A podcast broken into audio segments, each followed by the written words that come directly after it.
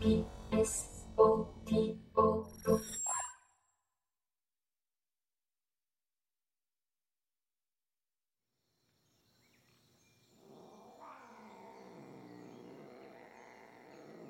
밖에서 이따금 밤새가 우는 소리가 들렸다. 한 번은 길게 이어지는 고양이 울음소리 같은 소리가 바로 우리 창문 밖에서 들려왔다. 정말 치타를 풀어놓은 모양이었다.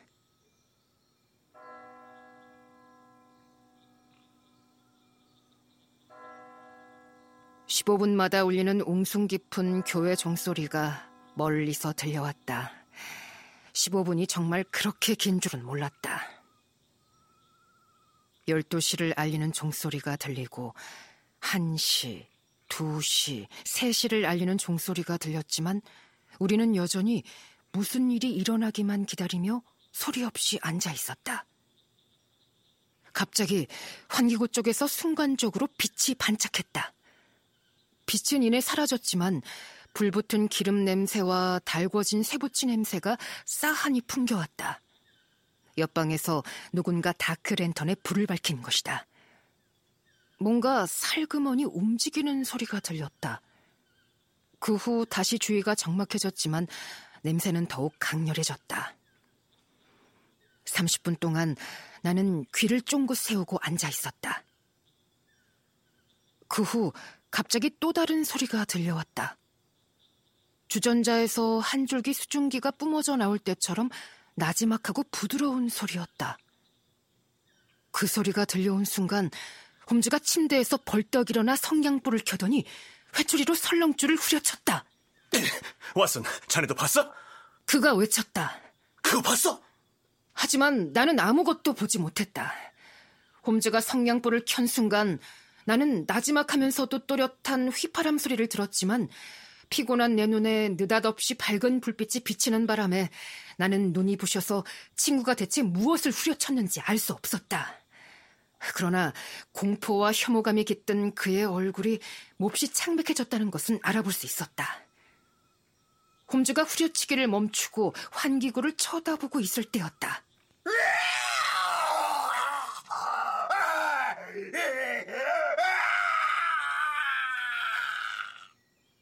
갑자기 밤의 침묵을 깨는 비명 소리가 들렸다. 나는 그토록 소름 끼치는 소리를 들어본 적이 없었다. 비명 소리가 점점 커지더니 아픔과 공포와 분노가 한데 뒤섞인 섬뜩한 절규가 되어 울려 퍼졌다. 이 절규는 아랫마을에서 심지어 멀리 떨어진 교회에서 잠자던 사람들까지 깨웠다고 한다. 우리는 가슴이 철렁했다. 마지막 메아리가 침묵 속으로 잦아들 때까지 나는 우두커니 서서 휘둥그레진 눈으로 홈즈를 바라보았고 홈즈 역시 나를 그렇게 바라보았다. 이, 이게 무슨 뜻이지? 아연 놀란 음성으로 내가 물었다. 모든 것이 끝났다는 뜻이야. 홈즈가 답했다. 아마도 결국은 이렇게 되는 게 최선이었을 거야. 권총을 챙겨서 로일럿 박사의 방으로 가보자. 홈즈가 심각한 얼굴로 등불을 밝히고 앞장서서 복도를 걸어갔다. 그가 문을 두 번 두드렸지만 안에서는 아무런 응답도 없었다. 그러자 홈즈가 손잡이를 돌리고 안으로 들어섰다. 나는 공이치기를 당겨놓은 권총을 들고 뒤를 따랐다. 우리는 두 번 다시 볼 수 없는 광경을 보았다. 가리개가 반쯤 열린 채 탁자 위에 놓인 다크랜턴의 불빛이 철제 금고를 환히 비추고 있었는데 금고는 빠끔히 열려 있었다. 탁자 곁에 있는 나무 의자에는 그라임스비 로일럿 박사가 잿빛의 긴 실내복을 입고 앉아 있었다. 드러난 발목 맨살 아래로 두 발에 굽이 없는 터키 슬리퍼를 신고 있는 게 보였다. 무릎에는 손잡이가 짧고 끈이 긴 채찍이 놓여 있었다. 우리가 낮에 본 바로 그 채찍이었다. 턱을 위로 젖히고 있는 그의 두 눈은 천장 모서리를 뚫어져라 응시한 채 고정되어 있었다. 이마에는 갈색 얼룩무늬가 있는 독특한 노란 머리띠를 두르고 있었다. 머리띠는 잠옷 단단히 그의 머리를 죄고 있는 듯했다. 우리가 안으로 들어섰을 때 그는 살아있는 기척도 움직임도 없었다. 머리띠, 얼룩띠야. 홈즈가 나지막이 말했다. 나는 한 걸음 앞으로 내디뎠다. 순간 이상한 그의 머리띠가 스르르 풀리더니 그의 머리카락 속에서 혐오스러운 독사가 마른 목골 대가리를 쳐들고 목을 부풀렸다. 늪살모사야. 인도에서 가장 치명적인 뱀. 홈즈가 외쳤다. 그는 물린 지 10초 안에 죽었어. 칼을 든 자는 칼로 망하고 남을 빠뜨리려고 판 함정에 자기가 빠진다더니 저 뱀을 제굴로 던져놓고 스토너 양을 안전한 곳으로 옮긴 다음 주 경찰에 신고하자. 그렇게 말하면서 그는 죽은 남자의 무릎에 놓인 채찍을 재빨리 집어들고 채찍고리를 파충류의 목에 걸었다. 또아리를 튼 뜨악한 자리에서 뱀을 들어 올린 홈즈는 가까이 있는 금고에 던져놓고 얼른 문을 닫았다.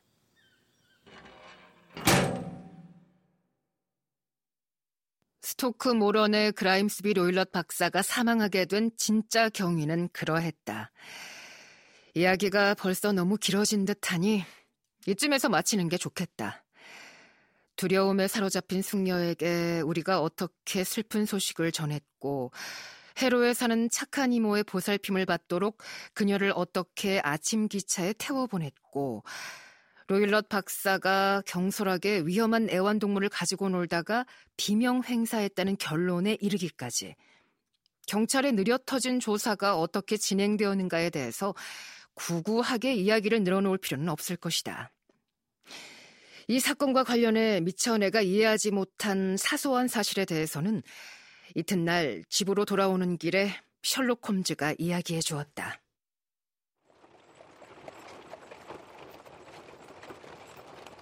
왓슨, 나는 처음에 전적으로 잘못된 결론을 내렸댔어. 불충분한 정보를 가지고 추리를 한다는 것이 항상 얼마나 위험한가를 보여준 셈이었지. 그녀가 성냥불을 켜고 언뜻 본 것을 설명한 그 말. 그러니까 띠라는 말을 집시들 때문에 그만 떼라고 오해하고 말았어. 그럴만했지.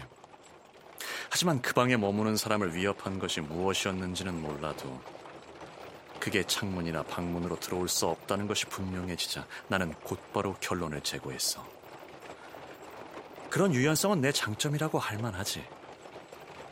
앞서 말했듯이 나는 곧바로 그 환기구와 침대 머리막까지 늘어진 설렁줄에 주목했어. 설렁줄이 먹통이었다는 것. 그리고 침대가 바닥에 고정되어 있다는 것을 알게 되자 그 밧줄이 환기구에서 침대로 연결되는 무슨 다리 구실을 하는 게 아닌가 하는 생각이 불쑥 떠올랐지. 즉각 뱀이 떠오른 거야. 또 인도에서 로일럿 박사에게 동물을 보내주는 사람이 있다는 사실을 떠올리자 내가 제대로 짚었다는 생각이 들더군. 어떤 화학 검사로도 발견할 수 없는 독을 쓴다는 그런 발상은 동양에서 훈련을 받은 영리하고 무자비한 사람이 떠올림직하지. 그런 독이 지큐가 있다는 것도 그에게는 바람직해 보였을 거야. 여간 예리한 안목을 지닌 검시관이 아니라면 독이빨이 박힌 두 개의 작은 자국을 알아보진 못할 테니까. 그 다음 나는 휘파람에 대해 생각해 봤어. 동이 튼 뒤에도 뱀이 우물쭈물하다가 발각되는 일이 생기지 않도록 도로 불러들일 필요가 있었을 거야. 불러들이는 훈련을 시키는 데에는 아마도 우리가 본 우유를 이용했겠지. 그가 보기에 가장 좋은 시간에 환기구로 뱀을 풀어놓은 다음 밧줄을 타고 침대까지 가게 했을 거야. 뱀이 자고 있는 사람을 물 수도 있고 안 물 수도 있어. 그래서 며칠 동안은 그녀가 용케 물리지 않았던 모양인데 조만간 물릴 수밖에 없었지. 나는 그의 방에 들어가 보기 전에 이미 그런 결론을 내렸어. 그의 의자를 조사해보니 그가 그 위에 올라서곤 했다는 것을 알 수 있었지. 환기구에 뱀을 올려놓으려면 의자에 올라서야 했던 거야. 금고와 우유 접시, 고리가 있는 채찍을 보자 마지막 남은 한 점의 의혹까지 말끔히 지울 수 있었어. 스토너 양이 들었다는 금속성 소리는 그녀의 계부가 뱀을 집어넣은 금고문을 서둘러 닫을 때 난 소리인 게 분명해. 일단 결론을 내린 다음 증거를 확보하기 위해 내가 취한 조치가 뭔지는 자네도 잘 알 거야.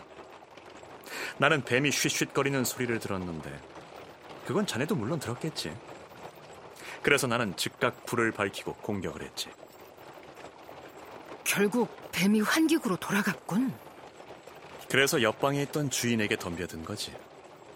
내가 휘두른 회초리에 몇 번 정통으로 맞아서 화가 난 뱀이 맨 처음 본 사람을 공격한 거야.